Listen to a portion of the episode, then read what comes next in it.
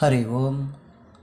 திருச்சிராப்பள்ளி நீதிமன்ற வளாகத்தில் சித்தராக தியானம் புரிந்து அருளாளராக வாழ்ந்த சத்ருசம்ஹாரமூர்த்தி சுவாமிகள் திருச்செந்தூரில் மகா சமாதி அடைந்த தினம் புரட்டாசி மகாபரணி ஆயிரத்தி தொள்ளாயிரத்தி முப்பத்தெட்டாம் ஆண்டு சமாதி அடைந்தார். பரணி நட்சத்திரம் இன்று இப்பொழுது தொடங்குகின்றது. நாளையும் இருக்கின்றது. ஆகவே நாளைய தினம் மதியம் பன்னிரெண்டு மணிக்கு இருப்பதால் தமிழகமெங்கும் அவருடைய குரு பூஜை விழா சீரும் சிறப்புமாக புரட்டாசி பரணி நட்சத்திரத்தை முன்னிட்டு நடைபெறுகின்றது. அனைவருக்கும் வாழ்த்துக்கள். ஆனந்தம் அடைய சத்ருசம்ஹாரமூர்த்தி சுவாமிகள் அருள் பெருக